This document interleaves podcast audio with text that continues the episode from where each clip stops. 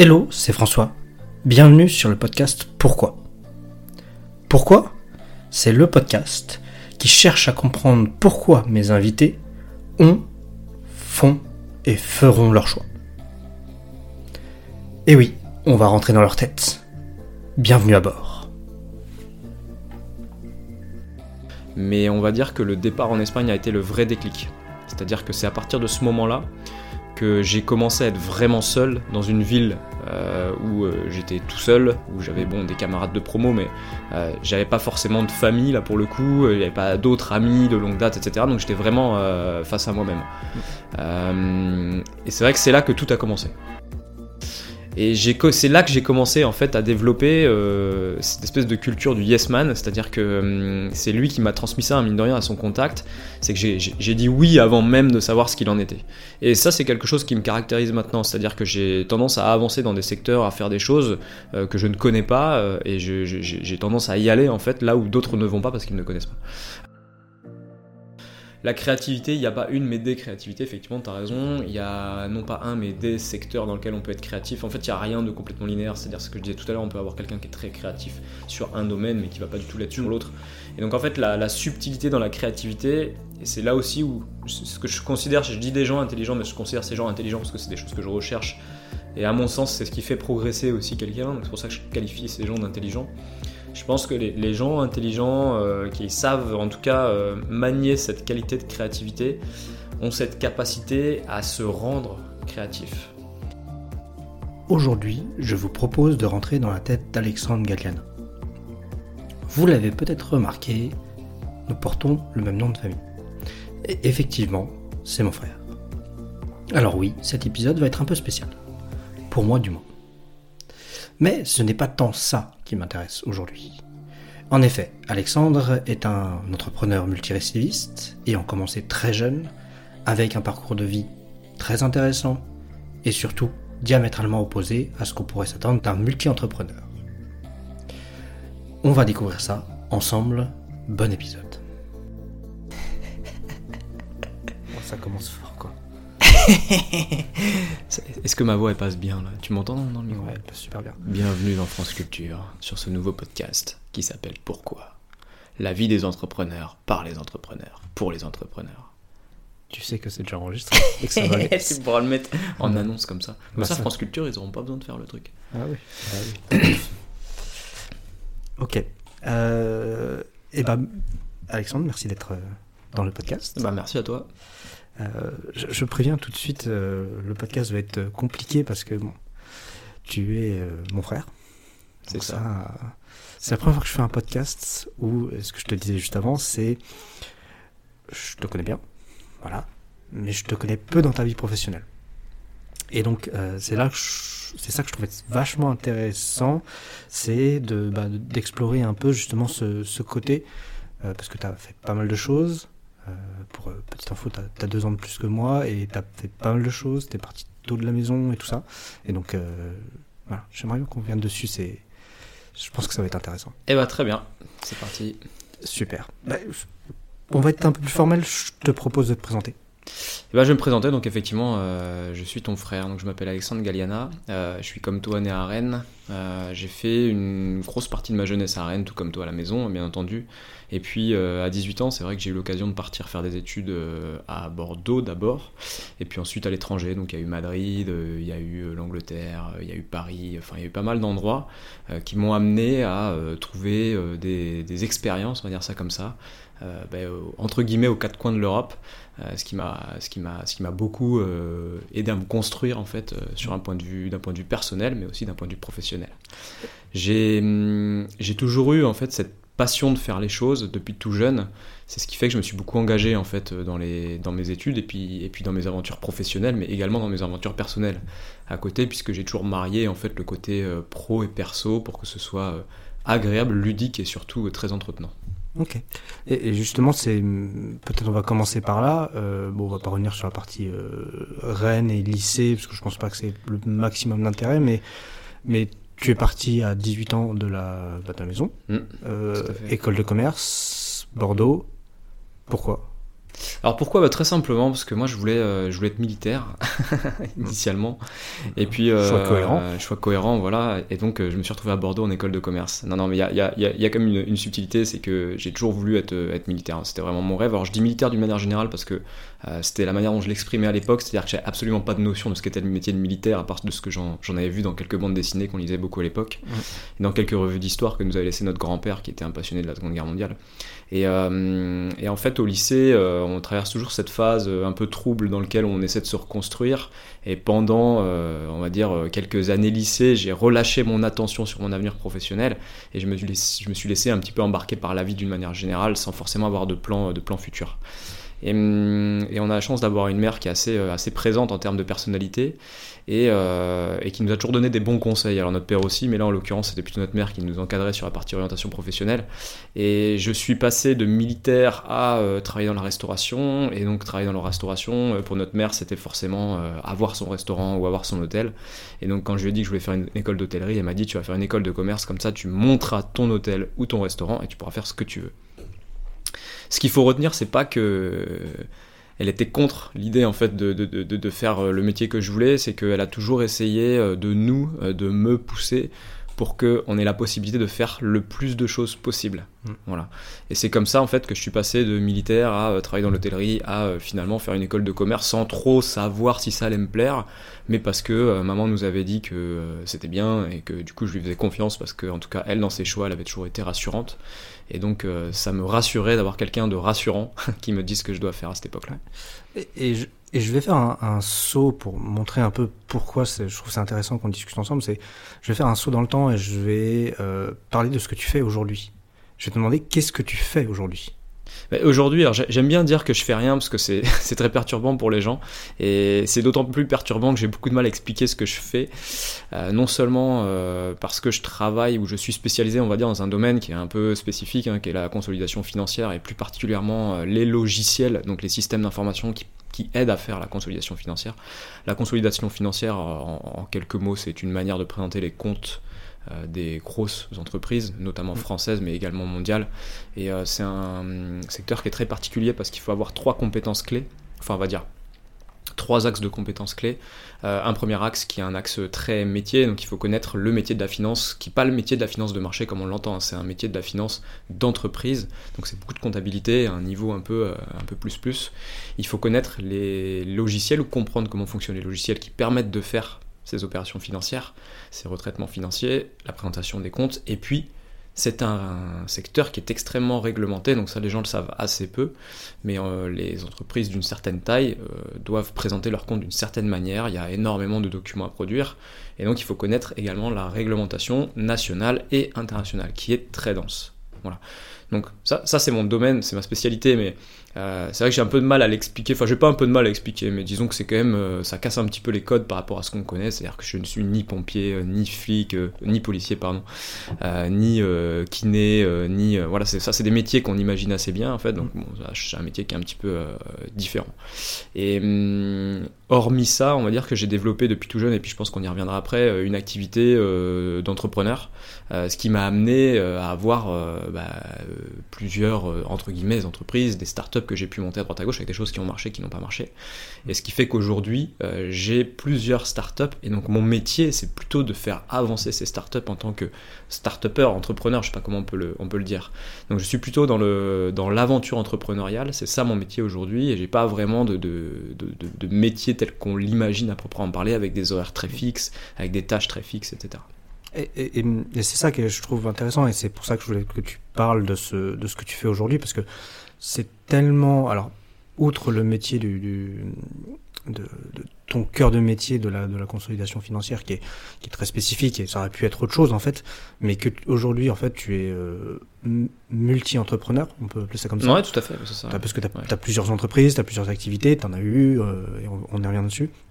Ce, qui est, je trouve intéressant, c'est comment tu deviens multi-entrepreneur alors que tu es parti, tu as commencé des études en étant école de commerce, et encore ça je trouve que c'est relativement cohérent, mais école de commerce pour monter un hôtel euh, suite à une une, une pression euh, familiale, familiale euh, voilà que tout à fait gentil, sachant que il y a toujours cet élément qui a toujours été très présent chez toi, c'est le côté militaire. Et qu'il est, toujours et qu'il est toujours et qu'on y reviendra parce que tu as fait un passage militaire comment, qu'en fait, qui est, quand même un peu un arc, euh, un peu incroyable, quoi. Euh, comment on, est, on évolue comme ça et, et, je, et, et je, voudrais notamment qu'on commence par une expérience qui, moi, m'a marqué, c'est euh, bah, ton départ en Espagne, en fait. Alors le départ en Espagne a été, a été quelque chose de, de, souhaité, complètement souhaité, puisque mm. dans l'école de commerce que j'ai fait, il y avait un, un passage à faire à l'étranger obligatoire avec euh, un stage à l'étranger obligatoire. Et en fait, j'ai fait cette année d'études à l'étranger en Espagne, donc à Madrid.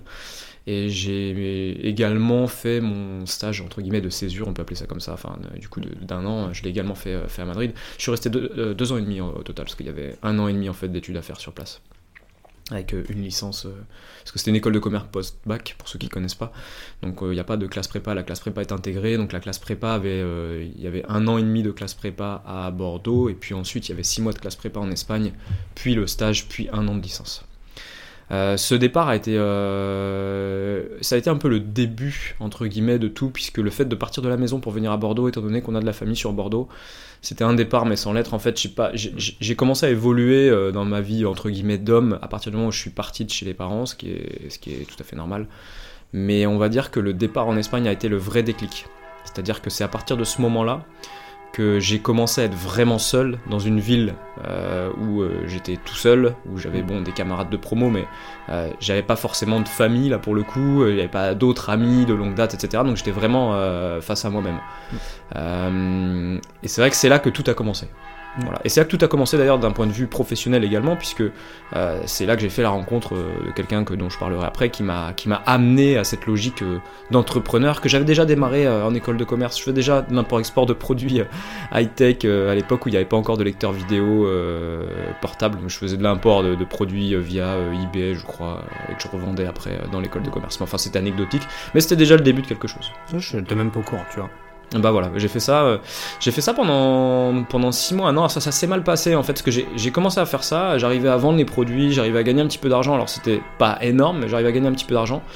Et en fait, j'avais voulu ouvrir un peu en dehors de l'école, donc je crois que j'avais dû poster une annonce sur le bon coin, et puis j'étais tombé sur des mecs qui avaient voulu me braquer tout mon stock. Enfin, ça s'était assez mal fini en fait cette histoire euh, à Bordeaux, et du coup j'avais complètement arrêté euh, ce truc-là qui me plaisait pas plus que ça d'ailleurs, parce que bon faire du retail de, de, produits de high-tech, c'était pas mon truc. Quoi. Ouais, c'est un univers particulier. Euh, pour l'avoir un tout petit peu côtoyé, euh, bon, aujourd'hui c'est bon, c'est autre chose, mais, mais voilà, c'est autre chose. Et je, reviens sur ton expérience espagnole parce que moi, je, je, le traduis un peu à travers ma vision de moi ce que j'en ai perçu. À l'époque, j'étais euh, jeune, hein, j'avais 16 ans, peut-être parti, j'avais dû avoir ouais, ça, 17 ans, ouais. ans, 17 ans, enfin j'étais en fin d'études, donc pas mal occupé par, par tout ce qui était bac et tout ça. Donc on, on avait, on avait on avait des bonnes relations, mais on n'avait pas tout ce qui était téléphone portable et ça, donc on s'appelait pas C'est vrai que c'est vrai qu'à l'époque c'était c'était autre chose. Euh, pour pour information, dans la famille, ça c'est pour nos auditeurs, on n'a jamais eu de portable en fait dans la famille. Donc moi j'ai eu le droit à un portable quand je suis parti à 18 ans. Les copains en avaient déjà depuis longtemps, c'est pas que ça n'existait pas.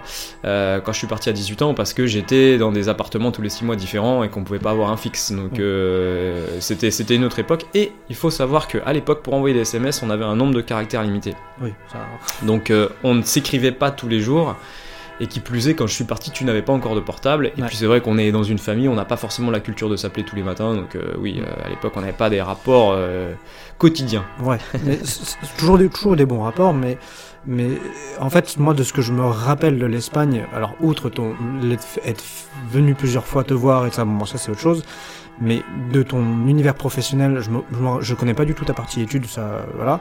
Mais je me rappelle que tu as la première chose qui m'a frappé, deux choses m'ont frappé en Espagne. C'est que tu as travaillé dans un euh, genre euh, Galerie Lafayette, truc comme ça. Bon, ouais, ça fait le El Corte Inglés qui est, qui est l'équivalent des Galeries Lafayette en Espagne. Ouais. Ça, j'ai envie de dire, c'est traditionnel. Bon, voilà. Voilà, c'était un job d'été. Job d'été. Pour, pour, me payer un peu mes études. Ouais, mais c'est surtout que tu as monté une boîte, quoi. Alors, j'ai monté une boîte, ouais. Alors, ça, c'est, ça, c'est, euh, une histoire assez drôle, en fait. Euh, parce que quand je parlais de révélation en Espagne, il y a eu vraiment des révélations sur euh, énormément de domaines d'un point de vue humain, d'un point de vue professionnel, d'un point de vue euh, social. Enfin, il y, a vraiment eu, euh, j'ai vraiment découvert la vie. En fait, moi, j'ai l'habitude de dire que je me suis construit en Espagne. Enfin, ça a vraiment été la révélation pour moi, euh, humainement. Euh, et, donc, pour revenir sur, sur ce parcours et sur la création, sur la création de boîte, c'est quelque chose d'assez. Aujourd'hui, quand on y pense, c'est quelque chose d'assez original hein, que j'ai fait, et qui était assez risqué.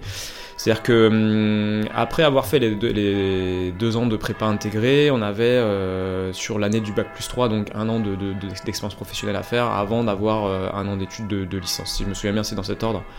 Et donc moi j'avais trouvé un stage, euh, j'étais déjà orienté vers la finance, hein, puisque j'aimais entre guillemets les sciences dures à l'époque, j'aime toujours d'ailleurs, mais j'étais plutôt attiré par le, concret on va dire que par l'aspect un peu marketing qui est beaucoup plus dans la réflexion, etc. Même si aujourd'hui je fais plus du marketing qu'autre chose euh, sur certains aspects. Euh, et du coup, j'avais trouvé un stage chez RCI Bank. Donc RCI Bank, pour ceux qui connaissent pas, c'est une banque professionnelle, donc la banque professionnelle de, Renault Nissan. Euh, c'est des banques qu'on connaît pas, mais ça fait partie des plus grosses banques d'Europe, hein, parce que c'est énormément de financement et c'est des gros montants puisque c'est pour des véhicules. Que ce soit côté concession automobile ou que ce soit côté particulier. Et donc je me suis retrouvé en tant qu'analyste financier crédit chez euh, RCI Bank à Madrid euh, pendant un an à faire de l'analyse crédit. Et c'était de l'analyse financière, moi j'aimais beaucoup ça, c'était assez chouette parce qu'il faut analyser les bilans, identifier la fiabilité des, concessions automobiles pour pouvoir leur donner des, crédits pour qu'ils achètent des, automobiles. et donc c'était vraiment chouette, enfin c'était un super stage. Sauf que au bout de deux mois, euh, il y avait une équipe de trois personnes euh, qui se répartissaient l'Espagne et toutes les concessions espagnoles chez Renault Nissan. Et puis il y avait euh, une responsable du service qui, et puis appartenait à un département un peu plus global. Et en fait, au bout de deux mois, il y a la responsable du service plus deux des trois personnes qui étaient présentes qui sont parties. Et donc je me suis retrouvé dans une situation où bah, il fallait faire le job. Et à l'époque, avant que les gens partent, moi j'étais associé avec une de ces trois personnes euh, pour travailler avec cette, personne-là. C'est un, type très chouette qui s'appelait Antonio Crespi. Et euh, Antonio Crespi, alors j'ai voulu le retrouver, mais je ne l'ai jamais retrouvé parce que Crespi c'est un nom très, très standard en Espagne, il y a beaucoup de Crespi. J'ai Antonio aussi d'ailleurs. J'ai voulu le retrouver, j'ai jamais réussi. Mais en fait, c'était quelqu'un qui travaillait là, mais qui avait sept entreprises. Et il avait le profil type de l'entrepreneur espagnol avec ses cheveux mi-longs, euh, gominés en arrière, euh, toujours accroché à son téléphone, euh, toujours en train de rigoler, tout en train d'aller faire des déjeuners professionnels, etc. Et c'est vrai que ce type-là, de bosser avec lui, c'était un vrai plaisir. Et hum, je me souviens que j'avais une certaine admiration pour ce type parce que je trouvais que le fait d'avoir sept entreprises à gérer, plus le fait de travailler dans une boîte comme RCI Bank en tant qu'analyste crédit, je me dis mais ce gars-là est surproductif quoi. Comment fait-il? Et je m'entendais bien avec lui. J'ai l'impression qu'il m'aimait bien. Euh, il y avait un fit un peu particulier avec lui, ça se passait, ça se passait assez bien. Et au bout de, des deux mois et quelques de stage, euh, j'en avais 12 à faire, hein, au bout des deux mois et quelques, quand, quand il m'annonce son départ, il me dit euh, Écoute, Alex, est-ce que le poste t'intéresse? Et c'est là que j'ai commencé en fait à développer euh, cette espèce de culture du yes man, c'est-à-dire que hum, c'est lui qui m'a transmis ça, mine de rien, à son contact. C'est que j'ai dit oui avant même de savoir ce qu'il en était. Et ça, c'est quelque chose qui me caractérise maintenant, c'est-à-dire que j'ai tendance à avancer dans des secteurs, à faire des choses euh, que je ne connais pas, euh, et j'ai tendance à y aller en fait là où d'autres ne vont pas parce qu'ils ne connaissent pas. Alors que pour moi, c'est plus, un, plus une opportunité d'apprendre. Et en fait, j'ai commencé à avoir ce mindset, cet état d'esprit, et c'est vrai que grâce à ça, bah, j'ai pu accéder en tant que stagiaire à un, job que j'aurais jamais pu faire parce que j'ai fait ce job tout seul sur tout euh, alors j'avais tout le nord de, l'Espagne en termes de concession automobile et du coup j'étais entre guillemets en charge le temps qu'ils recrutent quelqu'un d'autre. Donc ça a mis un petit peu de temps. Et ça m'a beaucoup plu. Et en fait je me suis rendu compte que je pouvais le faire. Et ça ça a été un des premiers déclics on en parlera après avec l'armée puisque j'ai fait effectivement un petit passage à l'armée ça a été un des premiers déclics qui m'a amené à me dire je peux le faire. Et maintenant je me dis ça sur tout et donc c'est comme ça que j'ai eu cette révélation avec, euh, avec ce, personnage, et je me suis dit, pendant mon stage de fin d'études, c'était même pas de fin d'études, c'était de césure, je me suis dit, mais si je fais ça pour des concessions automobiles, l'analyse financière, et que ça les amène à prendre des décisions en fonction de leur capacité financière, de leur solidité financière, etc., pourquoi je le ferais pas pour d'autres boîtes? Et c'est comme ça que je me suis, euh, euh, je, je- je me suis lancé dans l'entrepreneuriat en Espagne pendant cette année de stage et ensuite pendant mes études, et que j'ai monté une structure euh, qui me permettait, alors ça s'appelait Salia Finance d'ailleurs à l'époque, on avait trouvé un nom Mmh, avec, euh, avec, mon associé d'époque, parce que je m'étais associé quand même à, à une copine, et, et du coup on a lancé ça, et le, le, le truc était un peu osé entre guillemets, parce que déjà j'avais pas, j'avais même pas de diplôme, c'est-à-dire j'avais même pas un bac plus 3, j'avais quelques compétences, quelques connaissances, mais absolument pas sanctionnées par une reconnaissance officielle. Euh, bon, les compétences étaient dues à une expérience somme toute relative, puisque au bout de trois mois, en tant qu'analyste crédit, je peux pas dire que j'étais vraiment un analyste financier euh, hors pair. Mais néanmoins, euh, néanmoins, on a lancé ce truc-là en y croyant, et ça a été une aventure extraordinaire. Vraiment. dans, dans un pays étranger. et dans un pays étranger, c'est-à-dire qu'il a fallu faire toutes les démarches, aller voir les CCI, monter la boîte, trouver un nom, machin. Euh, très drôle, fallait faire un site internet à l'époque, je sais pas pourquoi. J'étais convaincu qu'il fallait un site internet. Euh, ayant aucune compétence et aucun budget, j'ai acheté un livre de 500 pages sur le code HTML en espagnol et j'ai appris à coder en un mois. Mm. C'est-à-dire que j'ai fait les 500 pages de la méthode euh, du bouquin qu'il y avait là, avec tous les exercices, tous les machins, tous les trucs sur mon ordinateur. Et, euh, et- et j'ai appris à coder, j'ai fait mon site internet en HTML et en CSS quoi. Voilà. Alors c'est des trucs très simples, mais c'était euh, voilà, c'était le début de cette phase où je me suis dit je peux le faire. Donc rien n'était plus impossible et rien ne sera plus jamais impossible après cette expérience-là dans ma vie en fait. Et ce, que, ce qui est hum, particulier, ce que je veux repasser dans le contexte quand même, c'est que aujourd'hui, là tu dis euh, sans diplôme, sans rien, sans ex- expérience. J'avais 19 ans. hein. Ouais, on avait dit non, mais aujourd'hui, aujourd'hui dans le dans le dans l'univers qu'on connaît des entreprises, c'est plus courant parce que euh, il y a beaucoup de jeunes maintenant qui se lancent des fois sans diplôme, sans rien. Donc c'est plus admis. Mais il faut dire que ça, ça fait quoi? Ça fait euh, bien 10 ans. Bah, c'est- maintenant. on, parle, on parle de 2007, donc moi j'avais un peu plus que 19, j'avais 20 ans, on parle de 2007. Alors c'est plus admis, attention, c'est effectivement, euh, aujourd'hui il y a beaucoup plus de gens qui se lancent, euh, avec Ouais. diplôme ou sans diplôme, c'est pas, la- pas la question, mais je faisais quand même une activité qui était très liée à une certaine expérience quand même. C'est-à-dire que le, le- Oui. le conseil financier, c'est pas monter une boîte de yaourt, quoi. J'exagère. Ouais, mais, tu vois, c'est pas. Je vais prendre un exemple que moi je connais plus. On pourrait croire que moi, je, moi, je- j'ai beaucoup travaillé dans l'audiovisuel. Aujourd'hui, il y a beaucoup de jeunes qui sortent d'école, même pas, qui sortent d'école, qui ont un appareil photo et qui disent, ah, je suis vidéaste, machin, Ouais, c'est et qui, et qui, et qui euh, font des trucs et qui apprennent le montage en même temps qu'ils vendent des trucs. C'est vrai. Je sais parce que je l'ai fait. Donc, euh, donc cette partie-là, mais c'est un peu plus admis et, et c'est, moi je trouve ça c'était positif, mais c'est que je veux replacer dans le contexte que toi tu as fait ça il y a plus de 10 ans. Euh, Ouais, sans, Mhm. sans presque. Enfin, il y avait Internet, mais c'était pas du tout les mêmes ressources. Ouais. C'est vrai que c'était c'était un autre contexte. Et puis le fait d'être dans un pays étranger, euh, alors même si ce n'est entre guillemets que l'Espagne, qui culturellement est assez proche quand même de la France, euh, voilà, ça, ça rajoute quand même une complexité, une barrière euh, qui est, qui est, qui est- qui est pas, des, pas des moindres mine de rien. Il faut quand même, ça, il faut quand même se, se le représenter aujourd'hui. C'est c'est quand même pas simple. hein. Monter une boîte en France, c'est très facile. Le faire dans une langue, même quand on la maîtrise dans une langue étrangère, même quand on la maîtrise très bien, ce qui était mon cas parce que j'avais quand même un très bon niveau d'espagnol, euh, c'est voilà, c'est quand même c'est quand même une aventure qui est un peu particulière, Mmh, qui a une saveur particulière, on va dire. Et, du coup, euh, tu te lances, euh, tu lances ta boîte euh, dans la dans l'analyse financière en fait. Exactement. Le concept était hyper simple. hein. Comme je l'ai évoqué tout à l'heure, je faisais de l'analyse financière et je me suis dit, bah écoute, si je fais ça pour des concessions, pourquoi je ne je ferais pas ça pour des PME Le principe était, un peu basique. hein. Il y a peut-être plein de boîtes qui faisaient ça. J'avais pas fait d'études du marché, rien. Enfin, je m'étais vraiment lancé comme ça pour voir si ça marche. Et puis, euh, et puis euh, l'idée, c'était euh, de pouvoir euh, prendre les comptes d'une boîte euh, et puis à partir de ça, faire une espèce de radiographie en fait pour, euh, pour identifier euh, ce qui marche, ce qui marche pas, Mm. comment s'améliorer, etc. Voilà. Ce que, ce que j'ai réussi à faire assez vite en fait avec Ouais. un client. Oui, c'est ce que je me rappelle. Tu avais un client. Voilà, j'avais, j'ai eu un client et j'en ai pas eu d'autres parce que de toute façon j'aurais pas pu travailler pour d'autres clients tellement ça me prenait du temps. Et, euh, ça a été une aventure extraordinaire également puisque là ça a été la découverte d'un monde espagnol de, l'entreprise euh, mais espagnole cette fois-ci pas comme RCI Bank que j'avais connu. Euh, l'Espagne, l'Espagne dans la production industrielle quoi. Voilà parce que j'ai travaillé avec un industriel. Ouais, c'est le boulanger si je me rappelle bien. Un boulanger industriel, exactement. boulanger. En fait, ils avaient, euh, ils avaient trois activités. Donc, ils faisaient des produits euh, boulangerie, euh, biscuits. Ils avaient deux sites de production, une soixantaine d'employés. Donc, c'était quand même pas, c'était pas un petit truc. Hein, vraiment, c'était une grosse activité. Ils faisaient donc tout ce qui est produits de boulangerie. ah, c'était artisanal, hein, tout était artisanal. Ils faisaient beaucoup de biscuits et ils faisaient aussi du semi, ils étaient semi-grossistes sur tout ce qui est produits sans gluten, etc. Déjà à l'époque, hein, il y avait déjà, il y avait déjà une demande de ça. ouais. Et, euh, et ils étaient situés de mémoire dans la zone industrielle de Fuenlabrada, il me semble que c'est, dans le sud de Madrid. Et il me semble de mémoire que c'est la plus grande zone de, industrielle d'Europe. Alors c'est très particulier parce que c'est une zone industrielle avec des bâtiments qui se ressemblent tous en briques. Voilà, donc euh, c'est très à, l'image de l'Espagne comme on s'en fait des années 70. Quoi.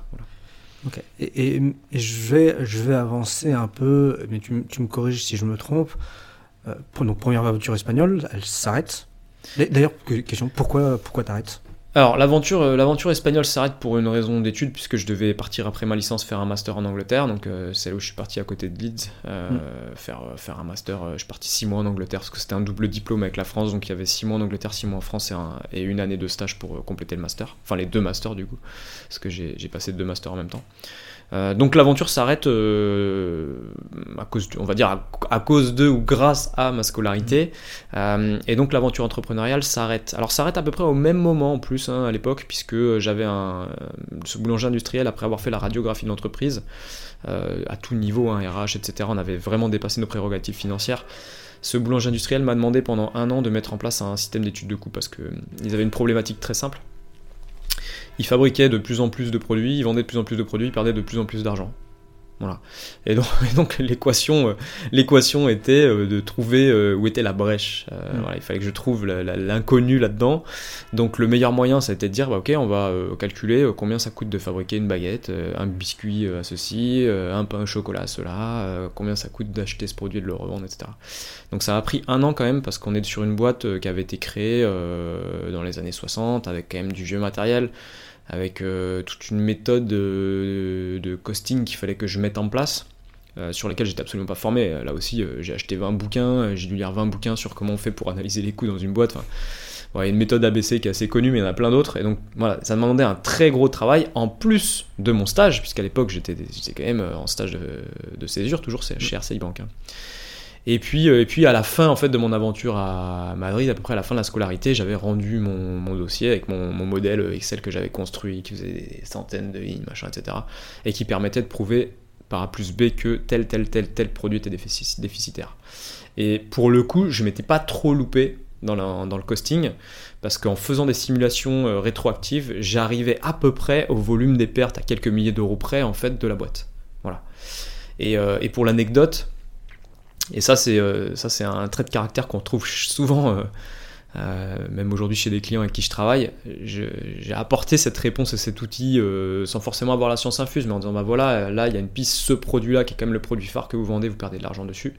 Regardez la simulation, on rejoue avec les quantités, toutes les quantités de tout ce que vous produisez et on arrive à peu près au chiffre que vous avez perdu l'année dernière et l'année d'avant. Et en fait, au lieu de prendre ça et d'essayer de l'utiliser pour trouver la cause de pourquoi ça coûte trop cher, d'essayer de trouver une solution, la réaction des entrepreneurs, parce que c'était une famille, ça a été plutôt de dire euh, non, non, non, mais dans, le modèle, euh, on a dû se tromper, on a dû donner des, mauvais chiffres. Ah non, mais ça, en fait, ça coûte un peu moins cher. Euh, ça, non, en fait, la dépense, on la met pas là-dessus, on la met plutôt dessus. En fait, ils ont complètement essayé de changer le modèle d'étude de coûts hmm. pour faire en sorte que le modèle dise qu'il gagne de l'argent et du coup se rassurer sur euh, leur activité. Alors que le modèle, euh, enfin la, réalité est tout autre. Alors que, alors peut-être que mon modèle était faux, c'est pas pas la question, euh, mais c'est que le, modèle en soi était censé te montrer quelque chose et te donner des pistes de réflexion. Hmm. Peu importe qu'après il soit pas tout à fait réaliste. Bon, c'était quand même rassurant qu'en faisant des simulations sur le passé, on arrive à peu près sur les mêmes structures de, de, bénéfices et de pertes. Hmm. Ce qui me fait dire qu'il devait pas être si mauvais. Mais leur réflexe a été non pas de chercher des solutions à ça, mais plutôt de détruire le modèle pour revenir sur une situation initiale. Donc ça m'a pris deux ans quand même de faire tout ça. Hein. Ces, activités-là, ça m'a quand même pris euh, l'année de stage plus l'année de, d'école que j'ai dû finir, enfin ma licence en Espagne. Ok. Et donc je, reprends, je reprends là où j'en étais. J'avance. Euh, tu pars en Angleterre, pas de l'Angleterre, puis tu reviens en France. Je reviens en France, ouais, après. Paris. pas de boîte là. Ouais, euh, je reviens en France euh, à Bordeaux pour finir euh, mon master 6 mois. Donc j'avais 6 mois en Angleterre, 6 mois à Bordeaux, à Kedge maintenant, ça s'appelle comme ça. Et puis stage de fin d'études à trouver. Et là, Paris. Et là, Paris, un peu pas la force des choses. Paris, direction financière, Thales. Voilà. Et là, c'est là qu'on refait le lien avec l'armée, qui avait toujours été mon rêve initial. C'est que Thales, pour ceux qui ne connaissent pas très bien, donc c'est une très grosse société française. Euh, d'État, entre guillemets, qui fait 50% de civils et 50% de militaires. Voilà. Et moi, je me retrouve catapulté au siège de Thales à Neuilly à l'époque, puisque maintenant ils ont déménagé, à la direction financière sur un, misfit complet. C'est-à-dire que moi j'ai l'impression que je vais bosser sur quelque chose et c'est pas du tout ça. Et eux ils ont l'impression qu'ils ont recruté quelqu'un qui sait faire quelque chose et qui ne sait absolument pas faire ça. Voilà. Donc il y a eu une, une vraie incompréhension, moi sur l'offre et eux sur le CV. Et malgré les deux ou trois entretiens que j'ai passés avec les personnes en question, euh, on n'a vraiment pas vu qu'il y avait un problème. quoi. C'était quoi le, secteur qui. Alors, sur quoi, qu'est-ce que, sur, alors, sur quoi ils devaient t'embaucher Sur quoi tu, tu pensais travailler? Alors, en fait, dans mon CV, j'avais mis mon expérience professionnelle euh, avec la création d'un système d'études de coûts. Donc, j'avais mis des mots-clés type euh, système, j'avais mis études de coûts, euh, reporting, parce que c'était un peu ça, élaboration budgétaire, etc. Enfin, j'avais mis des mots-clés un peu finance qui étaient en lien avec ce que j'avais pu faire. Euh, et, dans l'annonce que j'avais lue, euh, j'avais forcément rien compris, puisqu'on comprend rarement, euh, on comprend rarement les annonces d'offres d'emploi quand on n'a jamais travaillé, en fait. Hein, donc on, on s'imagine quelque chose. là, je parle aux jeunes qui, font des études, mais vous verrez quand vous regarderez des annonces d'offres d'emploi, si, bah, si vous êtes dans le secteur de la finance d'une manière générale, vous allez mieux comprendre, mais vous allez voir des trucs reporting, controlling, vous allez voir des mots un peu partout, vous n'allez rien piger, parce que vous l'avez jamais fait en fait. Mais c'est normal. donc moi j'étais dans cette situation, et j'ai vu ces mots-clés, qui m'ont donné l'impression que j'allais faire ce que j'avais fait en fait chez ce boulanger industriel, avec euh, de l'analyse de crédit, etc. Alors peut-être pas de l'analyse crédit, mais de l'analyse financière tout du moins, et puis après tout ce qui s'ensuit. Et donc, comme j'ai vu ces mots-clés et que eux ont vu les mots-clés, euh, bah, ils m'ont pris et moi, je les j'avais envoyé mon CV, quoi. Sauf qu'en fait, c'était pas du tout ça. En fait, c'était un projet de changement de version de logiciel pour faire de la consolidation financière. Voilà. On y arrive. On y arrive. Et eux pensaient que moi, j'avais des compétences en système d'information, ce qui n'était pas du tout le cas. Et moi, je pensais que j'allais faire du costing, ce qui n'était pas du tout le cas. Voilà. Et donc, je me retrouve euh, en 2010 euh, assis à un bureau. Je me souviens très bien à Neuilly, c'était, voilà, c'est quand même des locaux qui sont marquants. On est dans une société française, euh, mmh. tu te fais accueillir, il y a 20 000 trucs de sécurité, 200 badges, 40 signatures. Enfin voilà, tu es dans un espace un peu, un peu particulier. Et puis, et puis surtout, c'est une très, très très grosse boîte. Et puis, je m'assois devant un ordinateur et là, on commence à me parler de ce logiciel de conso, me montrer et tout. Et là, pour moi, c'est la douche froide parce qu'en fait, je me rends compte que c'est absolument pas ce que j'avais prévu de faire. Et puis, euh, et puis en plus, j'ai un démarrage. J'ai eu un démarrage là-bas qui a été. Euh, quand quand j'y repense, je reparle hein, maintenant avec un peu de nostalgie, mais je dirais pas qu'il a été difficile, mais je pense qu'aujourd'hui, il y a beaucoup de gens, si on leur donnait à faire ce que j'ai fait, ils le feraient pas. C'est-à-dire qu'il hum, fallait euh, vérifier en fait la qualité de ce qui avait été construit dans la nouvelle version du logiciel. Et donc, il fallait vérifier sur tous les documents financiers qui étaient construits dans le logiciel que euh, la taille des lignes était bien euh, de cette taille-là, sur tous les, tous les quadrillages des documents, que c'était bien le quadrillage de la bonne taille, que chaque cellule c'était la bonne police, que c'était la bonne taille de police, que c'était le bon souligné, que c'était là en gras, là pas en gras, là en gras, pas en gras. J'ai fait ça sur des milliers de documents. Mm. Voilà. J'ai fait ça pendant un an. Donc vérifier la police de documents pendant une pige. Je pense qu'aujourd'hui, si on donne ça à un jeune euh, qui sort d'école de commerce et qui fait un stage, euh, il y a 99% qui démissionne. Et ça a été formateur, entre guillemets, pour moi. Moi, je le vois comme ça aujourd'hui, même si à l'époque, c'était très chiant et ça a expliqué ma réorientation temporaire euh, dans le monde militaire. En fait, à l'époque, ça m'a pris une certaine rigueur parce que j'étais obligé de vérifier toutes les lignes. Et j'avais une chef, Odile Marquet, qui existe toujours d'ailleurs, qui est toujours chez Thales, qui est pas loin de la retraite, qui est très particulière, connue un peu dans notre milieu système d'information financier parisien euh, Odile Marquet qui était très à cheval sur les détails. Et donc, euh, je pouvais pas me louper. Et j'avais déjà, euh, cette, euh, conscience du travail, etc., avec mes expériences professionnelles, notamment avec la Salia Finance. Quand tu es, entrepreneur et tu dois livrer un rapport. Euh, voilà, j'étais obligé de le faire euh, correctement. Et puis j'ai toujours été assez appliqué, en fait, euh, professionnellement parlant. Enfin, même pendant mes études, je suis, assez travailleur pour le coup. Moi, je fais partie des gens qui sont besogneux, avec parfois une très mauvaise rentabilité parce que j'ai jamais eu des très bonnes notes à l'école. Mais par contre, j'ai toujours été très travailleur. Mmh. Ça, c'est ça, on peut pas me l'enlever. Je pense que c'est ce qui explique aussi qu'aujourd'hui, j'ai réussi à, hum, professionnellement parlant, entre guillemets, à pouvoir développer plusieurs projets en parallèle. D'ailleurs, quand je discute avec des gens plus jeunes dans mon entourage, euh, pour moi, la, vraie qualité qu'il faut avoir en tant que jeune, c'est d'être travailleur. Ceux qui ne sont pas travailleurs, pour moi, n'arriveront jamais à atteindre des objectifs professionnels ou personnels. C'est impossible. Tu, me tends la perche là, parce que c'est parmi les questions fleuve qu'il y a, c'est c'est quoi tes valeurs dans le monde professionnel pour toi? Bah, c'est euh, déjà c'est la fiabilité. Alors je sais pas si c'est une valeur, mais c'est une qualité. En tout cas, c'est une qualité, je pense que la fiabilité c'est le, principal. Euh, je vais parler peut-être des qualités d'abord et après on amènera ça sur les valeurs. Euh, pour moi c'est la fiabilité et c'est la créativité. En tout cas, euh, je pense que c'est deux choses les plus importantes. La fiabilité, parce que quand on te demande de faire 1 plus 1, il faut absolument qu'on trouve que ça fasse 2. Et quand tu travailles dans une organisation, on doit avoir confiance en ses collègues. Donc si jamais tu te trompes tout le temps, parce que tu vérifies pas, parce que tu sais pas te mettre en place des procédures quand tu t'es trompé une fois pour ne plus te tromper, etc. En fait, c'est terrible. C'est terrible. C'est-à-dire qu'on peut pas te faire confiance. Et s'il n'y a pas de confiance d'une organisation, d'autant plus dans une petite start-up, euh, qui est plutôt mon cas aujourd'hui, en fait, ça marche pas, quoi. Et la créativité parce que ça te permet de sortir de situations, ça te permet euh, de découvrir des choses nouvelles, de devenir euh, plus cultivé, euh, plus ceci, plus cela. Et, pour moi, c'est vraiment la base de plein de choses.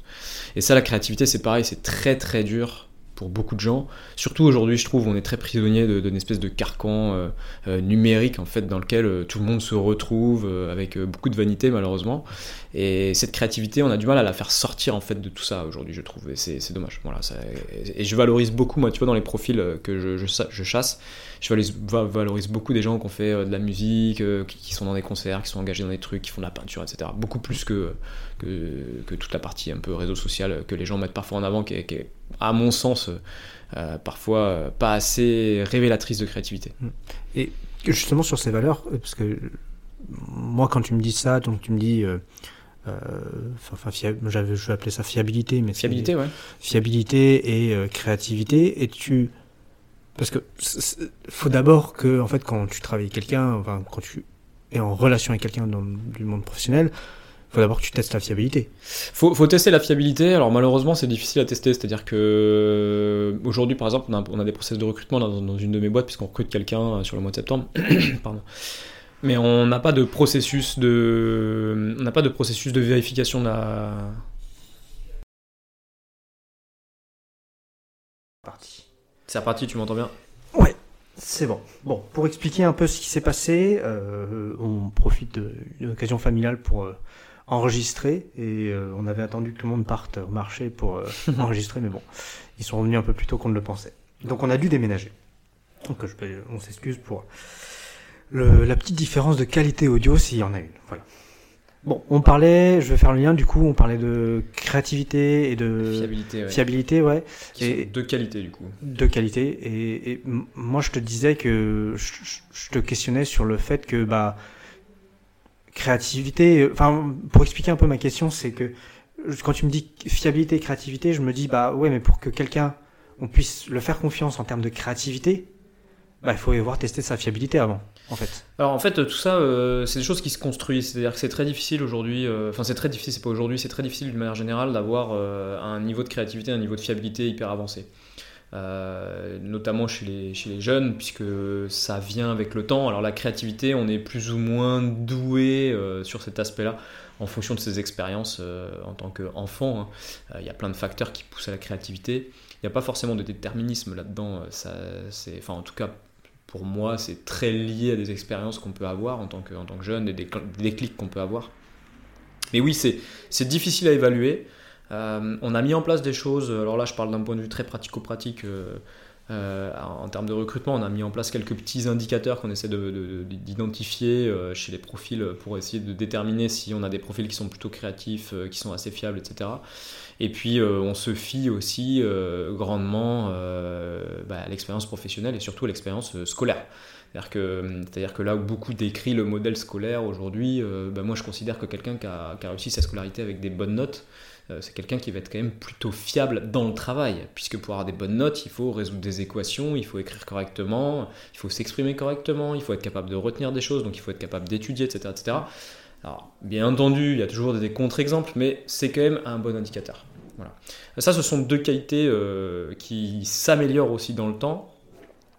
La fiabilité, ça s'améliore dans le sens où, euh, à force de faire des erreurs, les gens intelligents sont capables de mettre en place des processus de correction d'erreurs ou de vérification de ce qu'ils font pour éviter de se retrouver dans une situation d'erreur.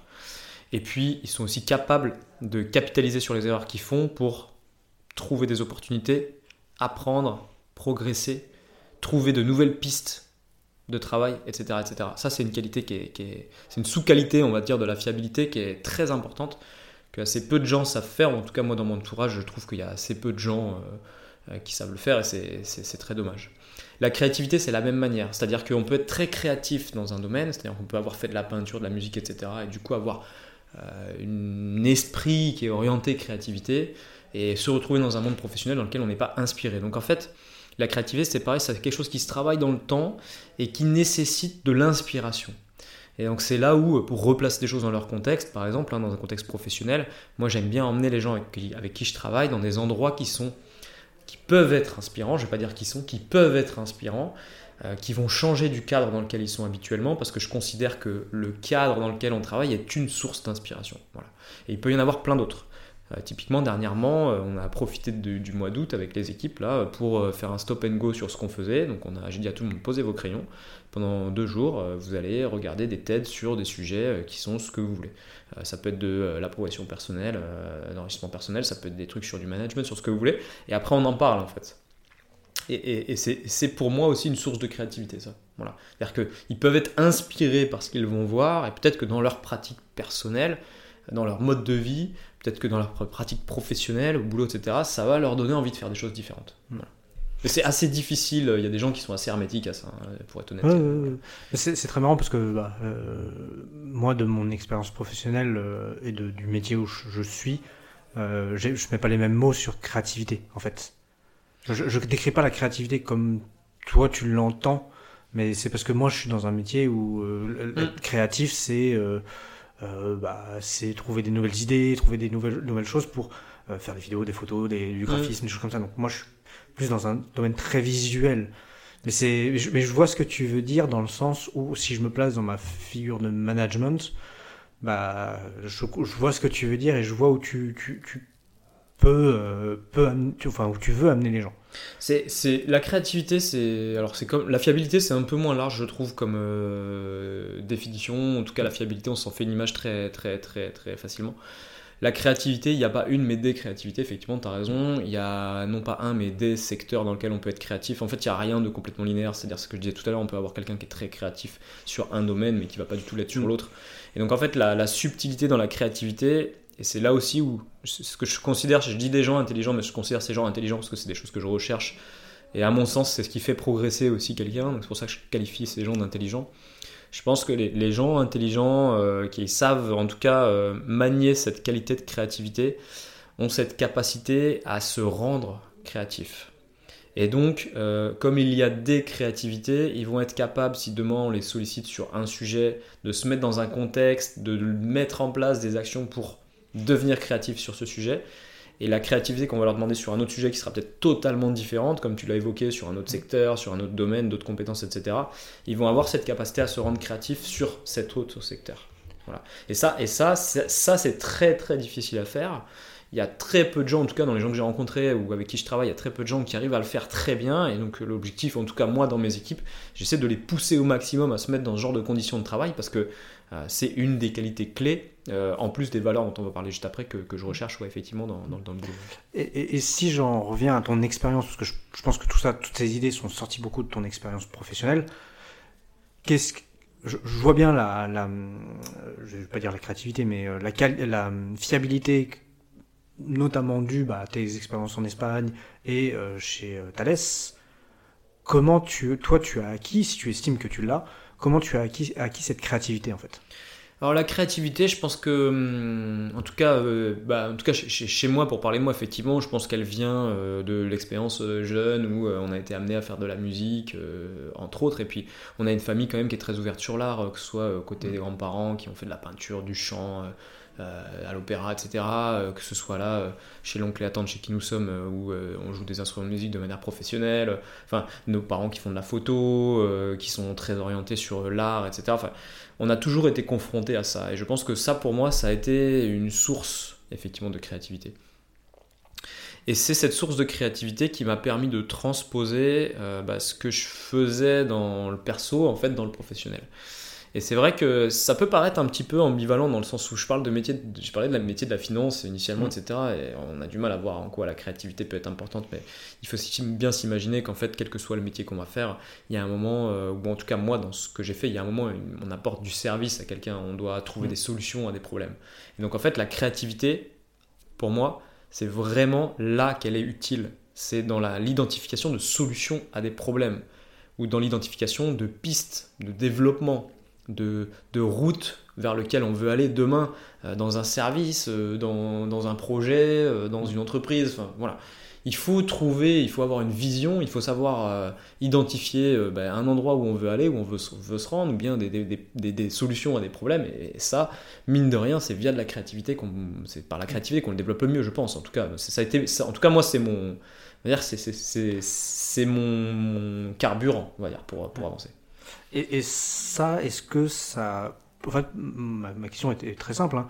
c'est pourquoi pourquoi tu estimes que créativité et fiabilité sont deux piliers en termes de qualité? Parce que le reste, euh, le reste, on arrive à s'y faire si c'est pas optimal. Voilà, à peu près toutes les autres. Alors peut-être que je, vais peut-être un peu vite hein, en besogne, mais c'est vraiment les deux trucs principaux pour moi parce que euh, les autres qualités euh, se travaillent généralement assez facilement. on peut, enfin, quel que soit, on peut citer des exemples, mais quelles que soient les autres qualités, c'est, pour moi c'est moins important en fait. Je préfère que quelqu'un soit un petit peu moins expert dans un sujet ou un petit peu moins compétent sur quelque chose, mais que ce que la, personne fasse, bah, ce soit super bien fait. Hmm. Et puis, euh, bah, en tant que start-upper ou en tant que consultant ou en tant que ce qu'on veut, euh, quand je vais chez un client, si on a un problème ou si le client attend qu'on on lui indique une direction dans laquelle aller, j'ai envie que la personne avec qui je travaille soit capable de trouver des solutions, de trouver des pistes d'amélioration, de trouver des axes dans lesquels il faut aller, des objectifs à atteindre, etc. Et donc ça, c'est la créativité. Et après, une fois qu'on a défini ça, il faut emmener son projet, son client, ses équipes, peu importe le contexte, vers ça. Et pour ça, il faut être fiable. C'est-à-dire que si tu dis que tu vas y arriver à telle date, avec tel chemin, il faut le faire. Si tu le fais pas, ton client, euh, ben, il va pas comprendre. Il, lui, il paye pour une prestation. Si tu le fais pas, tes équipes vont te regarder en disant Mais attends, tu m'as dit que c'était euh, dans six mois, et puis qu'on allait faire ça, ça, ça, puis en fait, on l'a pas fait, et puis on, on a six mois de retard. Du coup, ça ne fonctionne pas et puis ça fonctionne pas quoi. Voilà. Et en plus, tu génères beaucoup de frustration. Euh, d'un point de vue business, c'est négatif. Donc c'est pour ça que je dis que ces deux qualités sont vraiment hyper importantes. Tout le reste, je dis pas qu'il faut pas que ça existe. Je dis juste que c'est, pour moi, c'est un deuxième niveau quoi. Voilà. Ok. Maintenant, je vais revenir à ma question quand même initiale, qui est euh, sur les valeurs. valeurs c'est vrai qu'on parle depuis euh, une bonne dizaine de minutes sur les sur les, les qualités. Quelles sont tes valeurs? Alors, les valeurs, les valeurs euh, euh, je vais effectivement, je vais répondre à cette question-là. Quelles sont mes valeurs à moi? Moi, même, une des premières valeurs que j'ai, pour moi, il y en a deux. C'est pareil, il y a deux valeurs qui sont hyper importantes. Il y a euh, le côté droit, principe, je sais pas comment trop le formuler, mais en fait, il y a ce côté-là un peu carré, entre guillemets, comme on veut bien dire. C'est-à-dire être capable d'avoir une ligne de conduite et de s'y tenir au maximum. Alors attention, J'entends les détracteurs qui pourraient dire que oui, mais euh, là, euh, il y a ça qui a été fait, machin. Euh, avoir des principes, avoir une ligne de conduite, déjà, premièrement, c'est pas forcément dans le temps toujours les mêmes principes. Ouais, peut évoluer. Et, parce qu'on évolue, bien entendu, on évolue tous. Et puis, c'est pas toujours linéaire. C'est-à-dire qu'il y a des choses sur lesquelles on va essayer d'appliquer ces principes, et puis des choses sur lesquelles on va pas réussir à les appliquer, que ce soit d'un point de vue perso ou pro. Donc, c'est là où on peut avoir des gens, et moi, ça peut être mon cas, où euh, sur le côté professionnel, on va avoir une ligne de conduite, et puis sur le côté perso, une ligne de conduite qui va être un petit peu différente, euh, ou alors il va y avoir des écarts à cette ligne de conduite. Voilà, ça c'est normal, ça fait partie de la vie. L'idée c'est quand même d'avoir des principes et de s'y tenir, et d'être assez euh, droit dans ses engagements. Et donc pour moi, ça va de, de pair avec une autre valeur qui est très importante, qui est la fidélité. La fidélité euh, dans tous les domaines. Alors, euh, je rentrerai pas sur la partie perso, mais sur la partie professionnelle. La fidélité, c'est être capable de s'engager sur un projet, de s'engager dans une équipe, de s'engager pour une équipe, de s'engager auprès d'un chef, de s'engager pour un chef, etc., etc.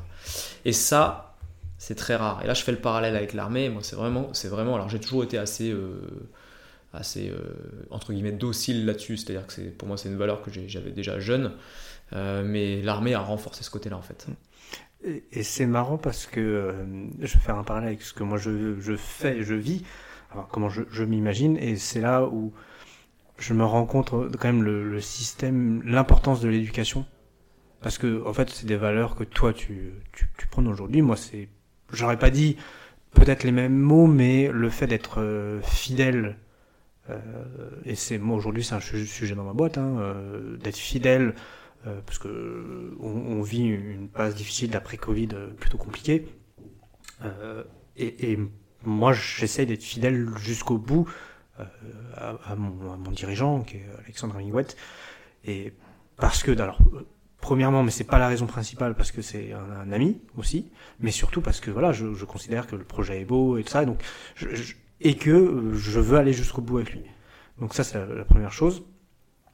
Et donc ça c'est la, la, fidélité. Et après, moi je me suis rendu compte, mais ça c'est aussi beaucoup dû moi à mes études de droit, le fait d'être carré. Mmh, ce que ce qu'on appelle règle carrée, c'est que euh, j'ai appris ça de deux manières en fait, ce qui est très intéressant. J'ai appris ça en droit, où en droit, bah, tu appliques une loi. Alors, c'est plus ou moins vrai ce que je vais dire, mais tu appliques une loi, normalement c'est la loi qui s'applique. après, tu as des interprétations de la loi, tu peux, voilà, dans, toujours dans un cadre, tu peux louvoyer, tu peux, euh, voilà. Donc ça, c'est ma première expérience où euh, tu, tu, tu, tu, appliques des choses carrées, que ça ne change pas. Et puis là, dans, dans ma deuxième expérience, qui est l'entrepreneuriat, où bah en fait, euh, alors je pense qu'on pourrait en discuter longuement sur le fait que des fois faut aller vite, faut faire les choses mal pour même si voilà, mais au moins c'est une, vision de, des startups, mais c'est pas forcément la, la, doctrine. Mais des, des fois t'es obligé, des fois t'es obligé de, de faire des choses. Bah te dis, euh, par exemple, je vais prendre encore un truc très con. Moi, j'ai jamais été passionné par de la compta. Bah quand je devais faire la compta avec mon expert comptable, bah euh, je le faisais plutôt vite, tu vois. Mais je le faisais bien. Donc quand, quand elle me donnait, elle me disait ah j'ai besoin de ces documents comme ça sous ce format, bah, je le faisais très vite, le plus rapidement possible, mais je le faisais exactement et je veillais à ce qu'elle ait euh, parfaitement le truc. Voilà. Mais c'est c'est c'est là où et je, je reviendrai sur ces, pour finir sur ces deux valeurs, c'est je trouve que le et je trouve ça marrant qu'on l'exprime parce que c'est des discussions qu'on n'a pas d'habitude, mmh. ces choses-là, que tu dis ça et que je m'y retrouve parce que je pense que ça vient bon, oui, bah, chacun de nous séparés de partie de l'éducation forcément ouais, de, de, de, nos expériences professionnelles mais il y a une grande partie d'éducation tout à fait. Il y a une grosse partie d'éducation, ça vient probablement de là, ça vient très sûrement de là d'ailleurs. Ce qui fait que c'est partagé euh, probablement par beaucoup de gens dans la famille aussi, mais euh, c'est des choses après que, qui, qui, nous. Disons que le, monde professionnel nous a modelé aussi dans une certaine manière, donc il y, a, il y a une influence externe euh, certaine. Et, et, oui. C'est vraiment, c'est vraiment deux valeurs clés, vraiment deux valeurs clés. Alors, faut faire attention. la fidélité, c'est pas forcément l'esclavage. Euh, voilà, donc il faut faire attention. C'est le problème des gens qui sont un peu fidèles, qui parfois euh, ont tendance à avoir du mal à fixer euh, un intermédiaire entre je suis fidèle ou trop fidèle, entre guillemets. Donc il faut, se mettre des limites là-dessus. et puis c'est pareil sur les engagements, les principes. Un principe, moi je pars, du, je pars du principe, je sais pas si ça se dit trop ça comme phrase, mais je pars du principe que, que avoir un carcan de, de, de, de principes et d'idées, en fait, ça permet d'avoir une une conduite, une démarche, des réactions, etc. Une personnalité, mine de rien, euh, qui va être cohérente dans le temps. Après, il ne faut pas que ce soit trop rigide. Je pense que moi, j'ai fait une erreur, euh, j'ai fait des erreurs là-dessus où j'ai été très, euh, très rigide sur certains trucs, sur certaines valeurs, enfin sur certaines, certaines, certains modes de conduite que je souhaitais avoir. Et je pense que ça m'a plutôt pénalisé. D'ailleurs, j'ai eu beaucoup de mal au début de ma vie professionnelle en tant que consultant. sur ces aspects-là parce que j'étais trop trop à cheval sur certaines choses et que et que ça mm. se voyait tout simplement. Ouais. Ça, ça, me donnait d'ailleurs, euh, j'avais une communication qui n'était pas forcément adaptée à mon, à mon environnement. Et là, pour le coup, là, je reviens aussi, l'expérience militaire a été, euh, a été euh, positive à plein d'égards et, très négative là-dessus, puisque le mode de communication à l'armée n'est absolument pas celui du, celui du monde professionnel dans lequel j'ai pu travailler. Et, moi, j'ai fait une transposition assez bête et méchante, et c'est vrai que ça, ça, a braqué beaucoup de gens. Quoi. Ouais. revenons un peu sur cette côté, reprenons un peu le fil, justement. Euh, qu'on avait un peu abandonné pour faire une grande déviation. Euh, on, parlait de Thalès, donc le fait que tu arrives chez Thalès. Après, euh, sauf faire de ma part, ça a été euh, via Report. Alors entre les deux, ouais. Alors après, je suis rentré dans une boîte qui s'appelait euh, qui s'appelait Report, qui, qui n'existe plus aujourd'hui, parce qu'elle s'est fait racheter euh, par un éditeur de logiciel qui s'appelle Inside Software, enfin qui a été scindé en deux. Il y a une partie de la boîte qui a été rachetée par une, par une société qui s'appelle Sinvens, mm. qui est une SN du, du secteur euh, des systèmes d'information financiers, et puis et puis l'autre partie a été vendue à un américain qui s'appelle Inside Software. Euh, en fait, entre ça, il y, a eu, euh, il y a eu une douche froide. C'est-à-dire que quand je suis arrivé chez Thales, c'est vrai que j'ai fait ça pendant un an. Hein, mm. J'en parlais tout à l'heure de, vérifier des lignes, des colonnes, des tailles de police, etc. Mais euh, moi, je me suis retrouvé dans un bureau devant un ordinateur et en fait, ça a été la prise de conscience. Je me suis dit, mais qu'est-ce que je fais là? Et ce qui, était, ce qui a été, ce qui a été le déclencheur en fait de la suite, c'est que chez Thales, comme c'était 50% militaire, 50% civil, j'ai côtoyé énormément de militaires au siège. Il y avait des généraux qui mm. étaient là, il y avait des gens qui étaient réservistes, c'était des gens qui étaient. Voilà, j'ai découvert un monde que je connaissais pas, qui était le monde de l'armée, au sens, euh, au sens large du terme. Et, et, en discutant avec ces gens, j'ai commencé à idéaliser un peu ce métier et je me suis dit, mais attends, mais c'est ça que je dois faire, quoi. Moi, là, je suis assis en train de vérifier des lignes et des colonnes. Ces mecs-là, ils partent en réserve, faire des camps, des, entraînements, du tir, du maniement de ceci, des marches et tout. Mais moi, ils me racontaient ça et j'en bavais, quoi. Et donc, euh, au bout de six mois de stage, euh, chez Thales, je me présente à la caserne. Voilà, donc je vais dans le 12e arrondissement. Et puis, je vais voir. Euh, enfin, j'avais appelé avant quand même il m'a dit de venir à une session de recrutement, et puis je me pointe, et puis voilà, je, m'engage, quoi. Je m'engage à l'armée. Donc euh, j'ai fait cette réunion, alors je me souviens très bien, il y a un capitaine qui était là, ce capitaine en charge du recrutement qui était là, qui m'a suivi d'ailleurs, surtout mon recrutement pour Saint-Cyr. Et puis euh, il me dit écoutez, monsieur Gallina, euh, vous avez quoi comme diplôme? Donc je dis bon, j'ai un licence ça, puis j'ai un master ça, machin, etc. Et il me dit ok, bah, vous ce sera Saint-Cyr. En fait, je me suis retrouvé dans la même situation que celle que j'avais connue quand je choisissais mon orientation avec ma mère après le bac, quoi, en fait. C'est-à-dire que moi, je voulais être militaire. Je savais pas ce que je voulais faire à l'armée, je connaissais pas bien sous oeuvre tout ça, ça, ça, me parlait pas du tout. Moi, je voulais être militaire en fait, parce que je fantasmais le truc. Et ce gars-là a décidé que je ferais Saint-Cyr. Et donc, j'ai fait Saint-Cyr. Ce qui est, ce qui est un, il faut le préciser parce que, alors moi, j'ai jamais fait, mais j'ai tout petit peu côtoyé ce monde-là, euh, mais à travers le monde du droit, Saint-Cyr et militaire n'est pas la même chose. Enfin, c'est c'est le monde militaire, mais c'est faut bien préciser que Saint-Cyr c'est école d'officier, euh, c'est une certaine donc tu vas dans les sphères dirigeantes de l'armée. C'est ça. Et alors que l'armée, quand tu t'engages en tant qu'homme du rang, on dit en tant qu'homme du rang, homme du rang ou ça va jusqu'à sous-officier bah tu vas, tu, tu es, un homme de terrain quoi. C'est ça, c'est pas du tout le même métier, euh, c'est pas du tout la même culture, c'est pas du tout les mêmes personnes, euh, mm. ni en termes d'orientation euh, intellectuelle, ni en termes de, de, background culturel. D'ailleurs, j'y reviendrai, ça a été une vraie, cause de, de mal-être et de fin de, de, cette brève carrière militaire. Et euh, oui, oui, ce sont absolument pas les mêmes populations. Mm. Et d'ailleurs, là-dessus, oui, il y a eu un vrai, un vrai misfit pour moi. Euh, pour le coup, autant l'école de commerce, c'était le, bon choix, autant euh, l'école d'officier, c'était pas le bon choix, quoi, clairement. C'était le choix naturel mm. que j'ai eu, puisque c'est un concours qui est très difficile. En plus, moi, j'avais déjà deux bacs plus 5 et du coup, je pouvais pas refaire Saint-Cyr en 3 ans, puisque c'est comme une école d'ingénieur. Donc, j'ai eu un concours qui permet de faire Saint-Cyr en accéléré en un an qui est un concours qui s'appelle officier sur titre, qui est assez difficile à avoir d'ailleurs, on est une grosse sélection.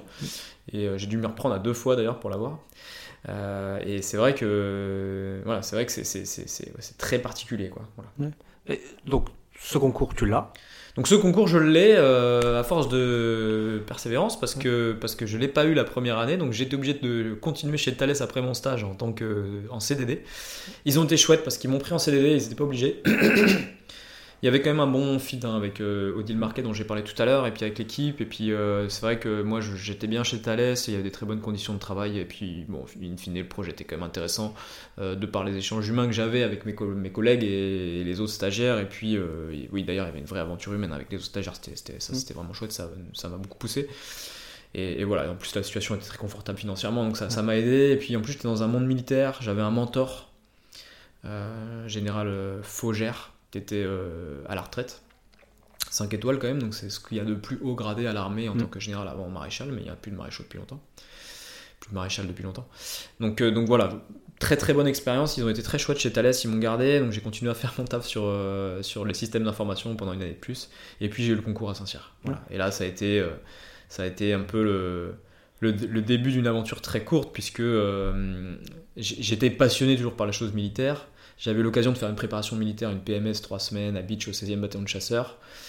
ça s'était super bien passé. Mais là aussi, j'étais euh, dans la découverte de ce milieu et j'étais dans une caserne d'infanterie dans l'est de la France avec beaucoup de militaires du rang, beaucoup de gens qui voulaient être sous-off et quelques personnes qui voulaient être officiers. En fait, j'étais voilà, ce qui m'a apporté, c'est plutôt le monde des militaires du rang et des sous-officiers que le monde des officiers que je n'ai pas côtoyé pendant cette préparation militaire je vais te poser un peu la question euh, qui revient régulièrement sur mon podcast, mais pourquoi militaire en fait? Bah pourquoi militaire? Parce qu'on avait un grand-père euh, bruxellois euh, qui a toujours été un peu passionné par cette histoire-là, qui de la Seconde Guerre mondiale, qui nous a raconté des histoires très jeunes, et je pense que moi qui m'ont marqué, on m'aurait raconté des histoires de, de cirque ou de, de, peu importe. En fait, je pense que ça m'a marqué pareil, mais quand j'étais très jeune, ça m'a marqué. Ce personnage-là m'a marqué, familial. Et en fait, très vite, j'ai été amené à, balayer ces revues qu'il avait, qu'il y a toujours d'ailleurs à la maison, mmh, chez moi, dans mon salon. C'est des revues euh, des années 60 sur euh, d'histoire sur la Seconde Guerre mondiale. Et ça m'a passionné très vite. Ça, plus les milliers de bandes dessinées qu'on lisait quand on était gamin, parce que nous n'avions pas de télé à la maison et nous n'avons toujours pas de télé d'ailleurs, mon frère et moi. Euh, ce qui est un bon conseil pour les futurs parents qui nous écoutent. Ne mettez pas de télé à vos enfants et pas d'écran. Euh, ça permet d'aller à la bibliothèque. Je dois avouer que maintenant j'ai une télé. Ah bon, j'ai oublié ce que j'ai dit. Mais c'est un, un, pour les enfants c'est bien parce que ça pousse à, déjà un à sortir euh, et deux à, à, lire en fait tout simplement. Donc bon la lecture est quand même quelque chose de plutôt valorisant euh, d'un point de vue intellectuel et de la créativité. Et donc euh, je lisais beaucoup de livres sur la Seconde Guerre mondiale, je lisais beaucoup de livres sur l'armée, des bandes dessinées de guerre, etc. Donc ça, en fait il y a une espèce de spirale autour de ça qui s'est développée. Et c'est vrai que j'ai très vite fantasmé ce métier de militaire. Et je me souviens, euh, je devais être en CM1, un truc comme ça, première fois, on devait écrire sur une feuille qu'est-ce que vous voulez faire comme, euh, comme job plus tard. Et, euh, et en fait, moi, j'en savais rien. Et c'est le premier truc qui m'est venu. Et du coup, je me suis construit autour de ça. Voilà. J'ai mis une réponse, j'ai mis militaire. J'avais dessiné en haut de ma feuille un petit truc US Army parce qu'on on lisait des BD, les tuniques bleues à l'époque. Et bon, pour moi, l'armée c'était l'US Army. Donc j'avais fait une petite caisse avec marqué US Army avec deux sabres. Euh, voilà, donc ouais, ouais c'était ça en fait. Mais bon, j'étais en CM1, donc j'en savais rien quoi. Bah et c'est resté.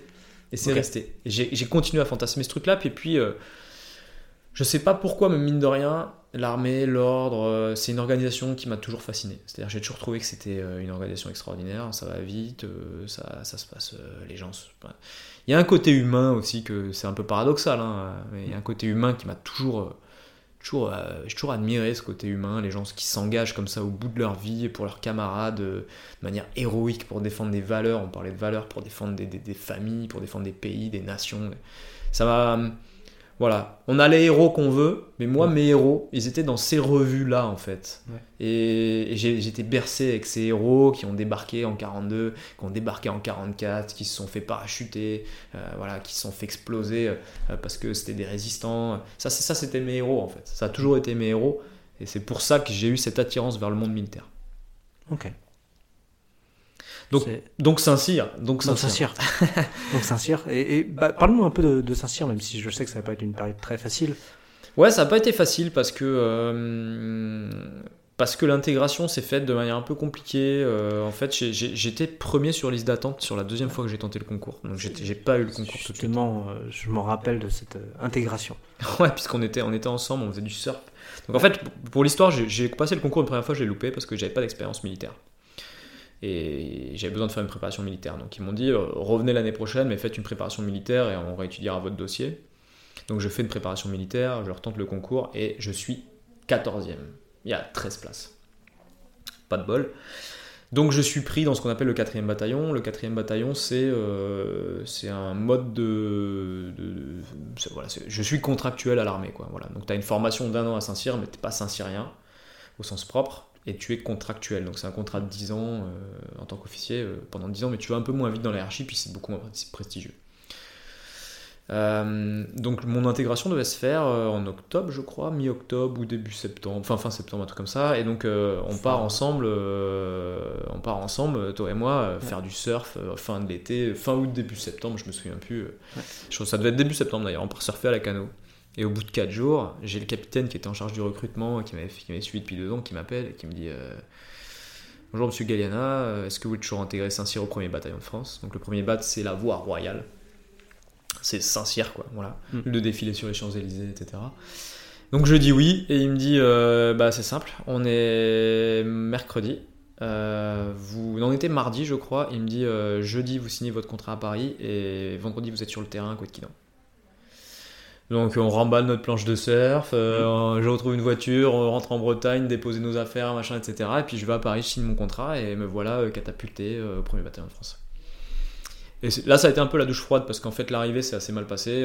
la personne qui est venue me chercher à la gare, qui était un de mes bisuteurs, entre guillemets, était très désagréable. Mes camarades de section étaient très sympas, mais c'était vraiment un autre monde.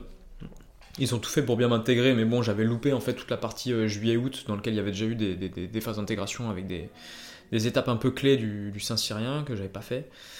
Et puis, euh, et puis ouais, je m'y suis pas fait. Une ambiance qui n'était pas celle que je recherchais, qui n'était pas celle que j'avais trouvée en tant que militaire du rang, euh, en préparation militaire. les gens avaient des valeurs qui n'étaient pas les miennes. On parlait de valeurs tout à l'heure, moi je m'y suis pas du tout retrouvé. Mmh. et, puis, et puis surtout, et là je le dis dans ce podcast, un bizutage qu'on appelle transmission de tradition, qui est infâme, qui n'est pas du tout en phase avec les valeurs que j'avais une fois de plus. qui est fait de manière stupide et méchante hein, pour la plupart du temps. En tout cas, moi j'ai trouvé que c'était méchant c'est complètement contre-productif, là où je suis plutôt pour ce genre de pratique, puisque je trouve qu'elles ont tendance à créer en fait un esprit de corps. Là, j'ai trouvé que ça le créait pas du tout. En tout cas, moi, je me suis pas du tout senti concerné par ce qu'il faisait. Euh, et c'est long. Ça dure à peu près un mois et demi, quasiment deux mois. Sachant que notre formation, nous, elle est d'un an, donc en fait, c'est dix mois. Donc euh, moi, j'ai considéré que j'étais pas à ma place, en fait. C'était pas pour moi, ça. J'avais pas envie de travailler avec ces gens. Voilà. Et bien m'en a pris parce que le jour où je pars, le soir même, il y a un mort pendant le bisutage. Ouais, c'est. T'as été là, cette année-là en fait. J'ai été cette année-là. Alors, euh, on le visualise pas, mais bon, et puis l'objectif de ce podcast, c'est pas forcément d'en parler, mais pour s'imaginer qu'il y a un mort pendant un bisutage, euh, voilà, c'est que c'était quand même assez pénible pour tout le monde. Et, c'est pas c'est pas un mort euh, parce qu'il peut y avoir, il y a eu déjà il y a des affaires de, de bisutage qui tournent mal et ça dans, dans, des écoles, des choses comme ça, mais c'est souvent dû à l'alcool ou aux excès, des choses comme ça, voilà. Pas d'alcool sur le campus. là, c'est là, on n'est pas, on n'est pas dans ce, ce domaine-là. Absolument pas. Non, non, non, non, non, il est mort noyé, euh, noyé parce que parce que euh, des gens ont décidé qu'il fallait euh, nager dans un lac sur lequel dans lequel on n'a pas pied, parce que c'est la tradition, avec des rangers, un sac, hmm. le treillis, le casque lourd, quoi, voilà, et la musette sur le dos.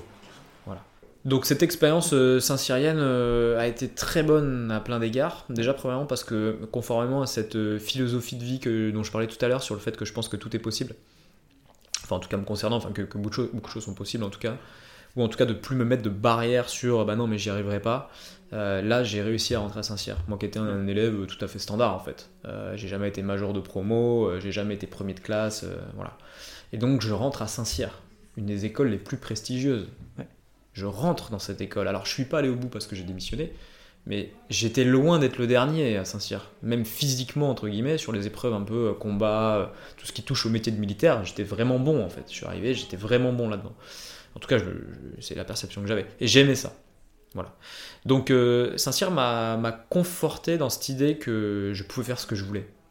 Et qui plus est, que ce soit pendant ma préparation militaire, que ce soit pendant ma préparation au concours de Saint-Cyr, que ce soit pendant ma courte période à Saint-Cyr, j'ai eu l'occasion de faire des choses physiques hmm. euh, qui m'ont emmené un peu euh, dans mes retranchements, hein, on peut le dire comme ça. Et euh, là aussi, je me suis dit, rien n'est impossible. Et d'ailleurs, aujourd'hui, dans la manière dont j'aborde le sport, qui est ma deuxième passion après mon travail, ou qui est ma première passion avant mon travail, je continue à réagir comme ça. C'est pour ça que j'arrive à, faire des épreuves physiques qui sont assez, assez, assez difficiles. Alors après, il y a toujours plus.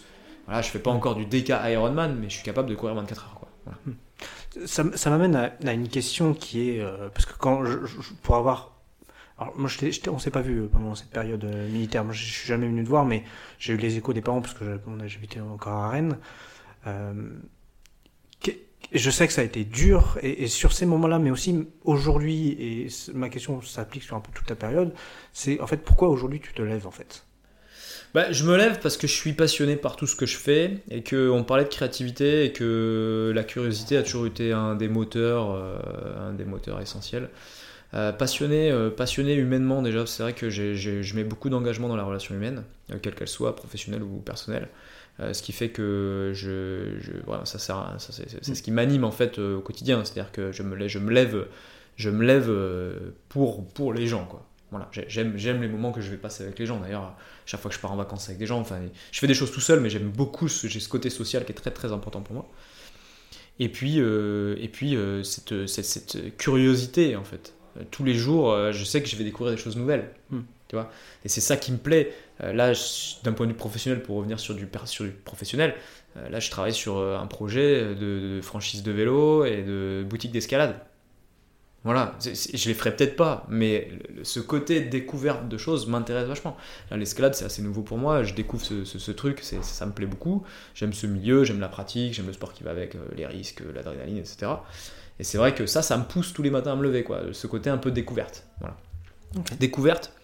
Et puis conquête aussi. J'aime euh, construire. Quand je dis conquête, c'est ce côté un peu construction, quoi. J'aime construire des choses. Donc, euh, Euh, créer des entreprises, c'est ma manière de construire des choses, là où nos ancêtres ont été, euh, ont été euh, entre guillemets, colonisés l'Algérie. Nous, on, a, nous, on construit des entreprises. Quoi. Voilà, chacun, chacun son truc, c'est notre manière de, de construire. Tu, je vais revenir sur ton, ton histoire qui est, bon, Saint-Cyr, tu arrêtes, euh, tu, démissionnes. Euh, comme je, je pensais que c'était, je, je, je sais plus si c'était avant ou après Via Report, mais là du coup c'est Via Report. Et là, du coup, c'est Viriport, ouais. Alors, Viriport, ça a été euh, consultant, donc vraiment changement radical. Donc, je sors de l'armée et je me dis, qu'est-ce que je vais faire, quoi. Et en fait, il y a deux postures quand on se demande ce qu'on va faire. Il y a la posture où on s'arrête et on réfléchit et euh, on ne fait rien. Mais l'oisiveté est source de création, ne l'oublions pas. C'est un des moteurs, d'ailleurs, c'est très important. Moi, je dis souvent à mes équipes, euh, allez vous balader, hein, parce que c'est une manière, en fait, de laisser le cerveau au repos, et c'est là où le cerveau, parfois, résout des puzzles tout seul. Donc oisiveté, euh, et puis, euh, et puis tu as l'autre démarche qui consiste à euh, s'activer, s'activer pour essayer de, de trouver quelque chose très rapidement. En fait, moi j'ai fait un mélange des deux, c'est-à-dire que je me suis dit, l'oisiveté sur le long terme, c'est pas pour moi, parce que la créativité, une fois que j'ai dépassé les quelques jours de réflexion, je, je l'ai pas, je l'ai pas. Euh, donc il faut que je trouve quelque chose pour pouvoir rebondir. Je sais pas ce que je veux faire, comme beaucoup de gens, je sais pas ce que je veux faire. Voilà, moi j'ai pas cette vocation de, de médecin, de policier, de militaire, euh, de quoi que ce soit. Donc euh, il faut que je réfléchisse à un projet sur du long terme. Néanmoins, je peux pas rester sans rien. Donc ce que je vais faire, c'est que je vais partir quelques jours me reposer de mon expérience militaire qui a été très éprouvante. Et puis, je vais profiter de ces quelques jours pour construire un projet à court terme qui me permettra de construire un projet à long terme. Le projet à court terme, ça a été effectivement de rentrer chez Viriport, puisque c'était une boîte de conseil avec qui j'avais bossé quand j'étais chez Thales, mais sauf que moi j'étais côté client. Et en fait, c'était eux qui travaillaient avec nous sur le projet de changement de version d'outils dont j'ai parlé tout à l'heure. Et comme je m'étais très bien entendu avec des gens euh, qui travaillaient chez Viriport, je me suis dit la facilité pour moi c'est de travailler là. J'ai les compétences, je connais les gens, je connais les clients, je saurais travailler avec eux. En plus, ils sont gentils et ça me permettra de rebondir. Voilà. Et donc, c'est comme ça que je suis rentré chez Viriport. Et en fait, je suis jamais reparti. Parce que c'est ça qui est fort, c'est qu'en arrivant chez Viriport, je suis tombé sur les gens que j'aimais bien. J'ai rencontré des gens extraordinaires. Et puis, mine de rien, en fait, le boulot qui me plaisait pas avant, bah, s'est mis à me plaire parce que j'ai commencé à avoir des responsabilités, j'ai commencé à aller voir des clients, trouver des solutions à leurs problèmes, leur proposer des choses, les faire grandir avec moi. Ils me faisaient grandir eux aussi. J'ai eu des équipes, on a construit des, équipes, on a fait des trucs, on est parti de rien. Euh, grâce à, entre autres, à quelqu'un à l'époque que, j'admire toujours, que j'ai beaucoup admiré toujours, qui a été un mentor extraordinaire pour moi, ça a été Sébastien Romano, qui a été un des deuxièmes personnages clés après Antonio Crespi chez, chez Bank, dans ma vie professionnelle et personnelle. Seb avait une manière de, de, de, gérer les projets qui était très particulière, mais qui laissait beaucoup de place aux gens. Et ça a toujours été génial parce qu'il nous a fait confiance. Parce qu'on était fiable. Et je dis on parce qu'au début, euh, c'était une toute petite équipe et en fait, on s'est lancé dans un domaine euh, qui était la spécialisation euh, banque assurance mutuelle euh, qu'on a développé avec Sébastien Romano chez Viriport sur les systèmes d'information financière pour la conso. Hein, je reste toujours dans ce domaine. Et, euh, et on l'a développé de zéro. Hmm. De zéro. Et en fait, Seb voulait le faire, on était d'accord, on est parti. On a capitalisé sur un client qu'on avait, on a essayé de dé dé décliner le truc et on, et on, a bricolé, mais on l'a fait en fait. Et ça, c'était génial. Voilà, c'était génial. En plus, c'était euh, à l'époque, c'était une boîte assez jeune, il y avait beaucoup de gens dans ma tranche d'âge. Donc, je, voilà, ça, monde du conseil parisien, euh, on gagne bien, on s'amuse, on fait la fête, on travaille beaucoup. euh, enfin voilà, le, le, classique un peu consultant parisien euh, en costume. euh, voilà, c'était c'était génial, c'était une super période. D'ailleurs, ce qui est très marrant, c'est que ça a été le premier, euh, premier moment où on a bossé de loin ensemble. Ça a été le premier moment où on a bossé de loin ensemble chez Viriport parce qu'effectivement tu nous as rejoint en stage ouais. chez Viriport à la direction juridique avec Xavier Usan à l'époque, ouais. qui est toujours un peu dans l'écosystème des systèmes d'information. Et oui, alors de loin, de loin, parce que moi j'étais j'étais côté ouais. conseil et toi t'étais côté, côté le, juridique. Tu, mais... tu m'as ramené dans ta boîte quoi. Ouais, c'est ça. Mais c'était une très bonne expérience. Enfin, ouais, je pense que pour toi aussi, tu as découvert un, un, milieu que tu connaissais pas. Et... Ouais, bah c'est un métier. C'est le, le, métier où, à l'inverse, mais c'en est rien dû à la boîte. C'est le métier où je suis rentré dedans. J'ai dit, je ferai jamais des, des contrats. Voilà, bah au moins. voilà. Ce qui est bien avec ce genre d'expérience, c'est qu'au moins tu sais ce que t'aimes pas. Voilà, voilà. c'est ça, ça, ça, de chouette qu'au moins ça te permet de t'orienter correctement. Quoi. Euh, je, je, vais avancer un peu parce que je, je vois le, le, temps qui défile sur le podcast. Euh, donc consultant, euh, puis là, tu te lances, euh, tu te lances en fait. Enfin, je, je sais que ça n'a pas été aussi rapide, mais tu fais quelques années en tant que consultant, et là, tu te lances dans ans, le, ouais, ouais. en tant que. euh, bah, c'est là où tu as commencé après à commencer à penser tes entreprises, à commencer à, penser À boîte, repenser, ouais. enfin repenser effectivement, et à et à te lancer en fait. C'est ça, en fait, il m'a fallu un petit peu de temps chez Veriport. Je crois que j'ai pris un an ou deux ans où j'étais pas dans le milieu entrepreneurial parce que euh, déjà en soi c'était bon, c'était assez intense hein, comme rythme. Et puis euh, j'ai eu la chance euh, d'avoir euh, rapidement du leadership en fait sur des missions, là où euh, d'autres allaient chercher de l'expertise sur la partie technologique ou métier. En fait, euh, moi j'ai vite pris la partie gestion, projet, euh, management, etc. parce que c'était l'appétence que j'avais avec l'armée. La, la plus grosse motivation pour moi pour entrer à l'armée, parce que j'ai dû quand même en construire une, c'était euh, le côté encadrement des jeunes, puisque l'armée est le premier, Mm. enfin, première entreprise entre guillemets qui embauche des jeunes, souvent désorientés. Et donc moi, ma volonté, c'est de travailler avec eux en fait, parce que je trouvais ça génial de leur donner une vocation, un cadre, etc. Voilà. Et donc ce côté encadrement que j'ai toujours mis en avant dans ma candidature pour Saint-Cyr et que j'ai toujours voulu développer, bah, j'ai quand même appris quelques petites choses dans cette expérience militaire qui était somme toute courte. que J'ai pu mettre en application assez vite en fait dans le côté euh, du en entreprise en fait tout simplement. Là, là où le management est très mauvais d'une manière générale hein, dans les entreprises puisque les gens sont pas formés à être managers et en plus les gens n'ont pas forcément toujours l'empathie qu'il faut pas toujours le cadre le leadership etc et donc moi j'ai réussi à transposer en fait des choses que j'avais appris dans le côté militaire en termes de management et c'était facile c'était facile pour moi d'avoir un client, de l'emmener dans une direction, même quand il n'est pas content. Euh, c'était facile pour moi de piloter des équipes. En fait, c'était facile parce que ça, je l'avais déjà préparé dans un contexte beaucoup plus contraignant qu'est celui de l'armée. Et donc, je me suis vite orienté là-dedans euh, pendant un an ou deux. Donc, ça a été beaucoup de travail quand même, mine de rien. Et puis, euh, comme, comme, comme toujours, quand mon cerveau s'est un peu relâché, il a fallu que je crée quelque chose. Mm. Voilà. Et en fait, c'est une anecdote. Alors, c'est une anecdote, la création de Cariocar, qui est la boîte de covoiturage que j'ai montée quand j'étais encore chez Veriport. Mm. C'est assez drôle parce que euh, il a fallu que je change un ordinateur après deux ans, alors mon ordinateur perso. Et euh, on était en mission, mon truc était tombé en rade et mon boss me dit euh, écoute, tu vas, tu t'achètes un ordinateur, je te ferai passer en note de frais. Je sais plus comment, où il le finançait une partie. Bref, je me souviens plus. Mais il me dit achète un bon truc, il faut des bons outils pour bosser. Et donc je vais je m'achète un Mac. Et j'achète un Mac pour le coup que j'ai financé sur mes, fonds propres. hein. Euh, mon boss m'avait dit qu'il, mais bon, finalement c'est moi qui l'ai payé. Mais je me suis dit, écoute, maintenant j'ai de l'argent, je m'achète un bon truc. Donc j'ai acheté un bon Mac. Et je me suis retrouvé devant mon Mac. Et je me suis dit à un moment, bon, maintenant que j'ai un outil comme ça, il faut que je l'utilise. Ça sert à rien d'avoir un truc qui est super beau, super pratique, euh, super cher, super puissant, super tout ce que tu veux, et que tu n'utilises pas. Et en fait, cette moyen de l'utiliser, il y en a qui auraient joué euh, sur des jeux, il y en a qui auraient fait euh, du dessin, je sais pas quoi. Ben, moi, je me suis dit, je vais monter une boîte. Voilà. Ce qui est une logique pas très logique. C'est une logique pas très logique parce qu'en plus, je n'ai même pas eu d'idée. j'ai pas eu l'idée d'avoir quelque chose et de dire je vais monter une boîte. Je me suis dit non, bah maintenant que j'ai un ordi, faut que je, faut que je, je monte une boîte. Et donc je ne sais pas comment. Je me suis mis à réfléchir à des idées et j'ai eu l'idée de Cariocar qui était à l'époque, euh, à l'époque donc on est en 2014. 2014, euh, l'essor de Blablacar, la licorne, le covoiturage, le machin. Et en fait, moi, je faisais déjà beaucoup de sport. Et j'ai remarqué que pour aller sur les événements sportifs, c'était toujours assez chiant parce que euh, bah, il faut prendre soit sa voiture, mais moi j'en avais pas, soit il faut se déplacer. Alors j'ai des péripéties à raconter en pagaille où je prends le train avec un vélo, machin, etc. Très compliqué. Ouais. Ce que je propose, parce que je, vois le podcast qui dure, et c'est qu'on va faire une deuxième partie. On va faire une deuxième partie. On va faire une deuxième partie et on va revenir, parce que c'est la partie, moi, je- enfin pas la partie la plus intéressante, mais c'est une partie qui va être très intéressante sur bah, tes entreprises qui vont arriver. Ouais, parce qu'après, effectivement, il y en a beaucoup. Donc, Cariocar a été le, le début de quelque chose et, et il y a toute une genèse autour de ce projet et- qui m'a amené, en fait, à- au travers d'événements heureux et malheureux, à aujourd'hui où, effectivement, je suis entre guillemets multi-entrepreneur Ouais. avec plein de secteurs différents. Quoi. Et ben je te propose qu'on parle de cette, euh, de cette partie-là dans, dans un deuxième partie de podcast. Eh bien, ça marche. Merci beaucoup. À tout à l'heure. À tout à l'heure.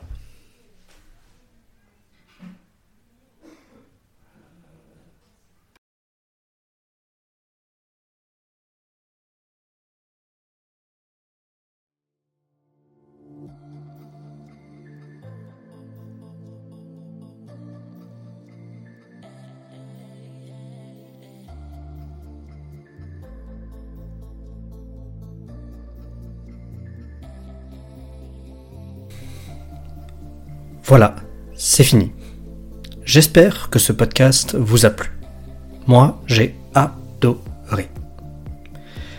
J'espère qu'il vous aura permis de comprendre un peu comment mon invité réfléchit comment il aborde les situations. Si vous avez aimé ce podcast, je vous invite à vous abonner, à liker et à surtout, surtout, le partager si vous pouvez. Merci beaucoup et à dans deux semaines.